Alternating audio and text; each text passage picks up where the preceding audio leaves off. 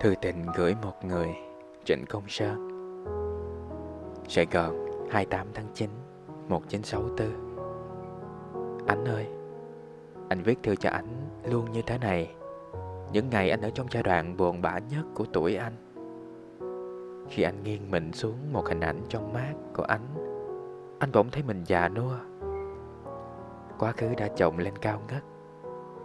Anh thấy mình chưa có một may mắn nào từ khi vào đời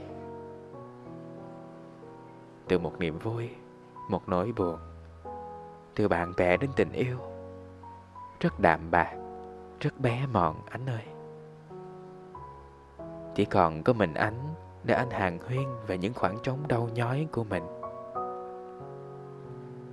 Ngoài anh cường và cung, đó là những vực thẳm chôn mình bằng những cơn lốc xoáy cuốn hút.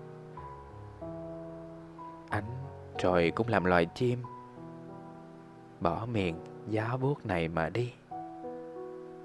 Lúc đó, anh chỉ biết ngồi nghe một lời bể động thành phố đã ồn ào dưới kia. Căn phòng của anh cung đầy những tranh, đĩa hát, sách báo, giấy tờ, mùng màng, quần áo. Chúng anh sống như thế đó. Buồn, phải không anh? Anh còn những chuyện sẽ kể cho anh nghe, nếu mà anh thấy thích về những ngày mà chúng anh sống chùi mình về phía trước, vừa rực rỡ, vừa hẩm hiu. Lắm chuyện đã tạo dựng nên mình buồn thảm. Chốc anh sẽ ra nhà dây thép bỏ thư. Post ở đây rộng và cao, đẹp lắm. Anh nghĩ đến hai bụi hồng ở nhà bưu điện bờ lao, như một bé bỏng ấu thơ.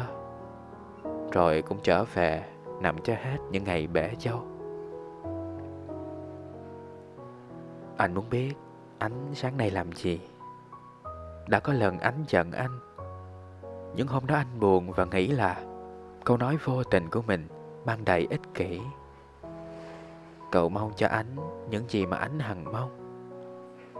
Phố sẽ nhộn. Anh sẽ uống một tách cà phê thật đậm Ở Bagot Chiều hôm qua, Đến tập pi Yến xin mặt trời ngủ yên hát ở dancing. Trịnh Công Sơn